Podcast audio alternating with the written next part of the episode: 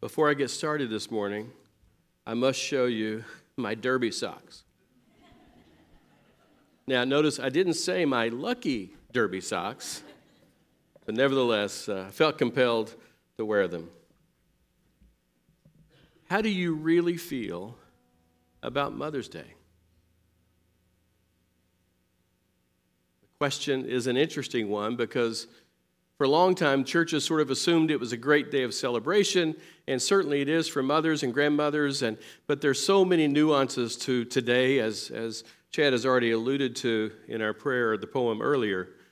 You know, the annual focus on motherhood is a celebration for many. But those of you who are mothers and enjoy the role of mother or grandmother, and yet it's a difficult reminder for others. Those who've wanted to be mothers and couldn't those who've lost children to miscarriage or even worse, to death. And those whose mothers were more burden than blessing. Certainly, mothers, motherhood is no guarantee of greatness or goodness. In fact, there's no guarantee that, that mothers or parents together are going to be that great. Uh, was a saying by Jen Hatmaker who said, ironically, we practically have to be sainted to get through the adoption process, but any fool can spawn and have a baby. So we don't have a lot of training, we don't have a lot of experience. But mothers have always been the focus of, of stories and storytelling by ourselves, and we tell stories about our mothers, our grandmothers, and some are great stories and some are painful stories. But throughout uh, television history, television has sort of focused on motherhood, and occasionally there are some very funny statements or interesting statements by characters who are mothers on TV shows that we're going to take a look at. And I think many mothers have found these humorous. This is from Tami Taylor, character on Friday Night Lights. The big deal is that it's part of my job to make sure you don't grow up stupid. It's bad for the world. And then from Lady Grantham on Downton Abbey I don't dislike him, I just don't like him, which is quite different. And then from Roseanne, the only thing I've ever wanted for my kids is that they're happy and that they're out of the house. And I tell you what, happy ain't even that important. and then we have Claire on Modern Family. You have no, talking to her kids, you have no idea how hard it is to be a parent to figure out what's going on with your kid when all you get is a grunt or a fine or a flick of the hair. It's my job to protect you and make sure you're making good choices. And if I step over the line every now and again when I'm doing it, tough. Knowing you're safe is the only thing that lets me sleep at night. And then Cam says, I thought it was the wine. well, today we're going to focus on women and the powerful role they play in our lives and have played in our lives. Hopefully, you've had an influential woman in your life, whether it was your mother or grandmother, an aunt, a friend, a teacher, or a mentor. One of the women who had significant impact on my life was my maternal grandmother, Mama. And we would go to her house many weeks during the summertime and just enjoy being there because everything was easy and she catered to every need. Now, the, the five grandchildren were Mary, Gary, Larry, Terry, and Linda. But Linda was first, so she has an excuse. But we would go there, but my brother and I would often even ride the Greyhound bus from North Texas to McAlester, Oklahoma to visit. And when we arrived, I knew that in the refrigerator would be about three to four pounds of ground beef because Mama was willing to cook hamburgers for me three meals a day while I was there. That's what I call unconditional love. So that unconditional love is there, and by the way, her name was Grace. Her name was Grace. And that's what she shared with everyone. To each of you here today, I hope that you're grateful for someone in your life who's, who's had that kind of uh, impact on you. Reverend Deborah Jackson, who's pastor of her church, but also dean of the business school at Worcester Polytechnic Institute, shared this story about one of her Mother's Day experiences. I understand that Mother's Day observance can create some ambivalence. My mixed feelings started years ago after what should have been a thoughtful gesture by my church. On that Mother's Day, Sunday, roses were distributed to mothers after the morning worship. The ushers were stationed at the aisles to extend flowers, ensuring that no one was forgotten. But when an usher extended a rose to me, another quickly interceded, saying, Not her, she's not a mother. Well, I was embarrassed, of course, but it also hurt. While it was true that I was childless, I also believed that I was unable to have children due to a condition doctors had diagnosed.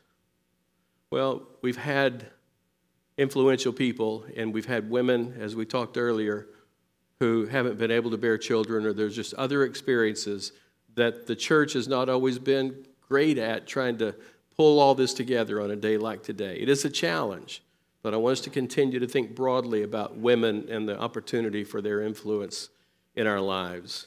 I hope those of you who are women will perhaps recognize yourselves a little bit in these characteristics or qualities we're going to look at today.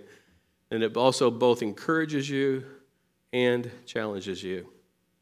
Today, we're going to look at the qualities that empower women to make a positive difference in the lives of others. First, we're going to look at, at women who know certain things, women who know truth, that which is in accordance with fact or reality is an important quality that they have in influencing us. We can even look at, uh, at uh, John chapter 8. Jesus said, If you hold to my teachings, you are really my disciples, then you will know the truth, and the truth will make you free. Now, we looked at this passage a couple of months ago, and we understand that it's a conditional sentence that if you do this, then this will happen. So, if you continue my word, if you do all of this, then you are truly my disciples. Then you will know truth, and the truth will set you free. But I know that, that women in particular, and mothers in particular, can be superpower with truth. One person said, I ran across a quote that said, When your mother asks you a question, it's best to tell the truth because chances are she already knows the answer. So women sort of have a superpower when it comes to truth. You know, in recent years, we've experienced the Me Too movement and that, that compelling force that kind of swept the country and across the world, where finally women were able to tell the truth about some things that they had experienced. We became sensitive to language in the workplace, and that truth became more important than just cleverness. That we needed to be honest and straightforward. Truth in friendship is important. And truth in parenting, of course, is important. And although it's sometimes unfortunately elusive, truth in marriages and any kind of relationship with a significant other is incredibly important. Because we find that women who know truth protect the soul. There's a protection that happens there because truth helps alleviate deception. Women who know truth uh, protect the soul from that kind of deception, those kinds of things, there where someone causes you to believe something that isn't true. That happens in love relationships, it happens in life in general, it happens in business, where people are deceptive and trying to, uh, trying to uh, convince you that something is true that is not. Women who know truth protect the soul from deception. They also protect the soul from manipulation. Manipulation is that unfair or clever control or influence.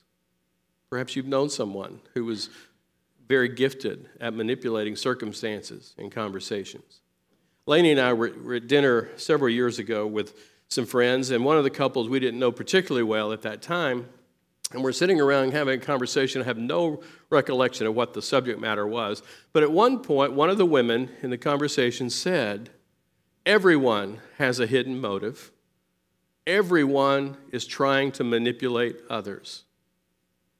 Everyone. And we were kind of taken aback by that. And on the way home, we, re- we you know, kind of said to ourselves, that really said more about her than it did anybody else. That jaded view of people, that jaded view of others. Deception and manipulation can be devastating, but women who know truth protect the soul. Women who know compassion have great gifts in our relationships. They, that compassion is that sympathetic consciousness of others' distress together with a desire to alleviate it.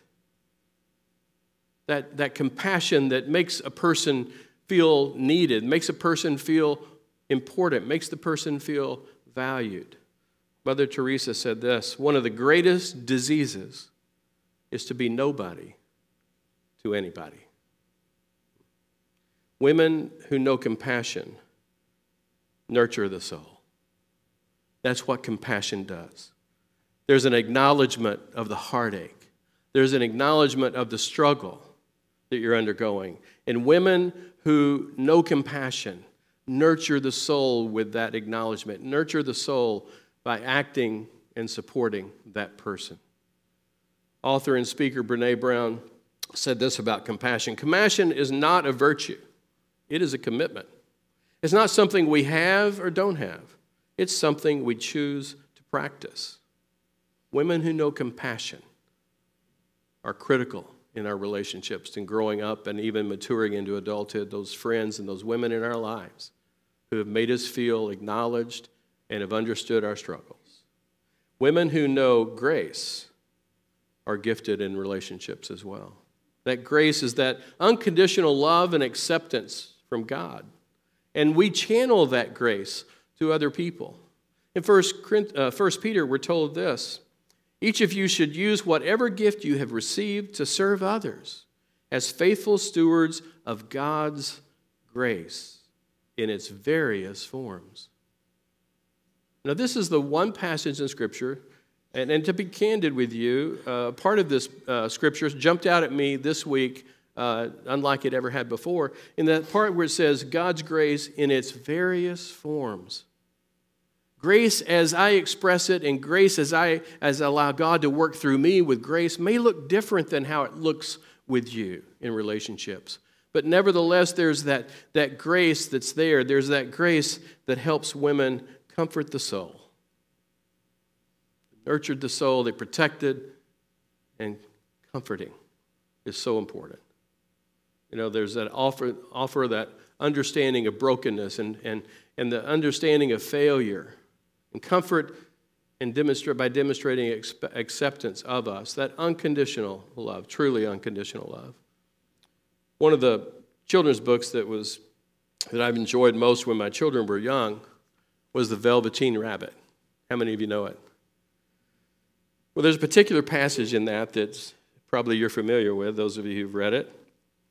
The Velveteen Rabbit is asking the skin horse in the playroom about becoming real. Does it happen all at once, like being wound up, or bit by bit? And the skin horse says it doesn't happen all at once. You become. It takes a long time. That's why it doesn't happen often to people who break easily, or have sharp edges, or who have to be carefully kept. Generally, by the time you are real, most of your hair has been loved off and your eyes drop out and you get loose in the joints and very shabby. But these things don't matter at all because once you are real, you can't be ugly except to people who don't understand. Hmm. That's what grace looks like. That's what grace looks like with that understanding and that acceptance so the person can be real. Let's summarize. Back one. Here we go. Women who know truth protect the soul. Women who know compassion nurture the soul. And women who know grace comfort the soul. Next, we're going to look at women who are certain things, women who are valued, have a great impact because of the value we place on them. Being valued means to be considered to be important or beneficial or cherished. Isn't it great when you really feel cherished by another? What an incredible gift. Being valued and considered to be important. In Philippians, we hear this in humility, value others above yourselves. Now, not, uh, that, that involves all of us. It relates to us in our relationship with women in our lives. We're to value them as above ourselves. We're to value each one here this morning above ourselves. Women who are valued are gifted at creating connection.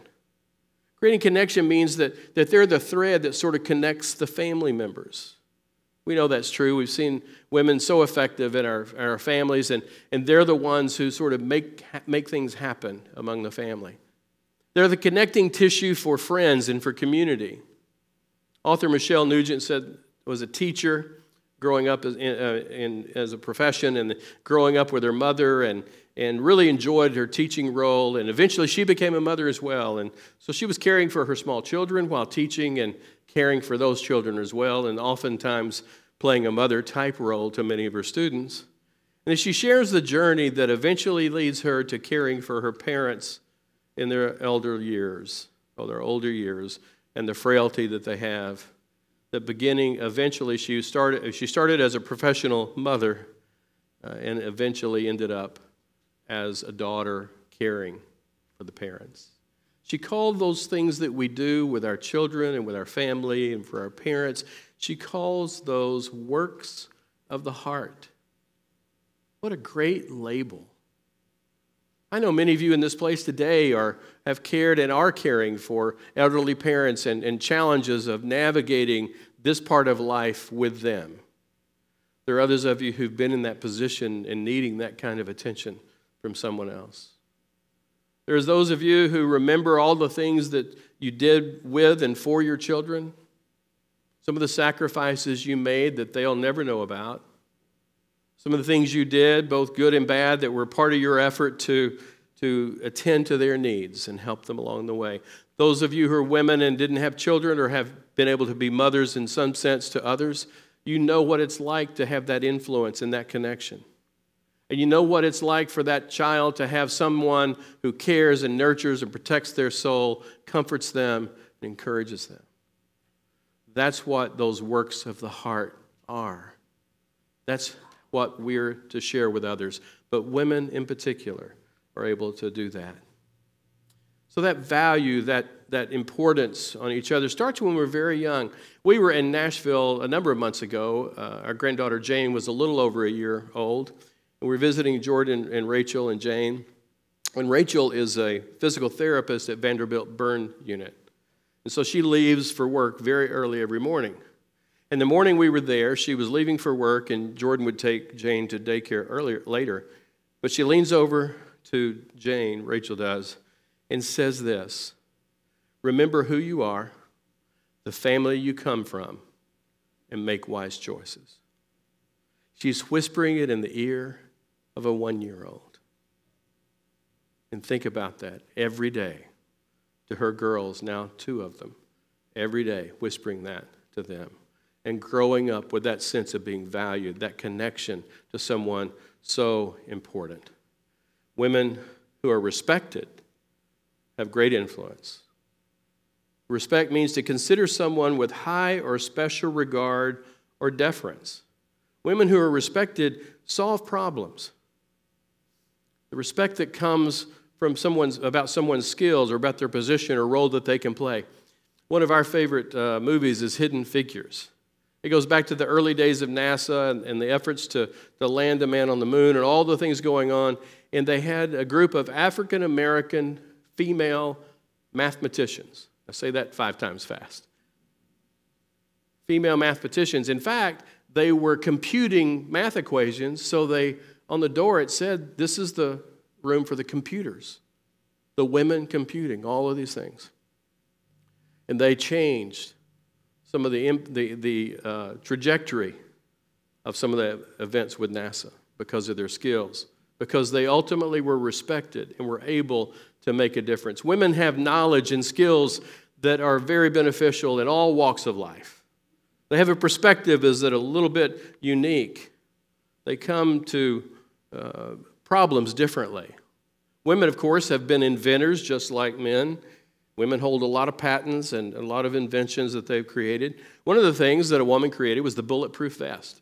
I didn't realize that. One woman created Scotchgard. Now, my guess is she was a mother of toddlers. Amen. I get yes, absolutely. And one woman created the pedal trash can. How many of you have a pedal trash can around your house? Well, we've got one, but I've been, you know, people talk about hand eye coordination.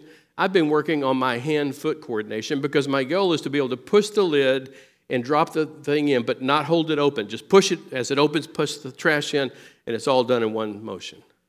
I haven't achieved that yet. It keeps hitting the top and going off to the side. So you have to hold it open for just a minute. But women have done remarkable things. Women also are great at addressing organizational challenges.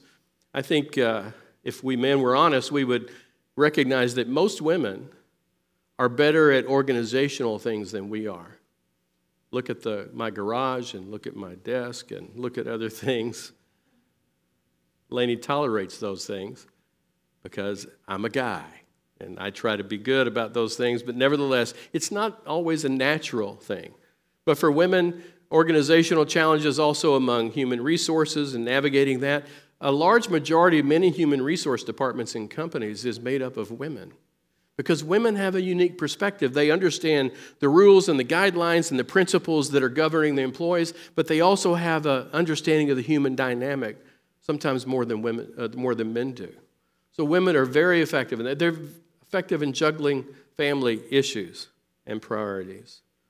Women who are respected solve problems every day. Women who are in power are very important in our world. That power, that capacity or ability to direct or influence the behavior of others or the course of events. I want you to think about that definition for just a moment.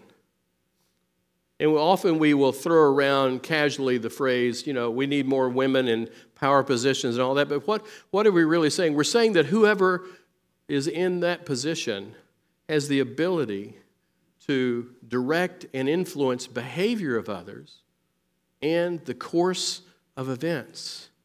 That's why power is so important and whose hands we place it in. And women who are in power have done remarkable things. Ruth Bader Ginsburg said this they change outcomes. She said this Women belong in all places where decisions are being made. It shouldn't be that women are the exception. Hmm. Well, let's go back to Deborah Jackson's story. She says, The doctors were wrong about my condition, and I delivered a healthy baby boy in 2003. However, when I became the senior solo pastor of my church the next year, I came to know the truth of the African dictum it takes a village to raise a child. My husband and I were greatly aided by the women of the church, many who had never had children. They were the ones who babysat while I was in the pulpit or entertained while I conducted church meetings. They were the village surrounding us and helping to guide our child in the way that he should go. They made it possible for me to serve as a pastor and as a mom. Will you pray with me?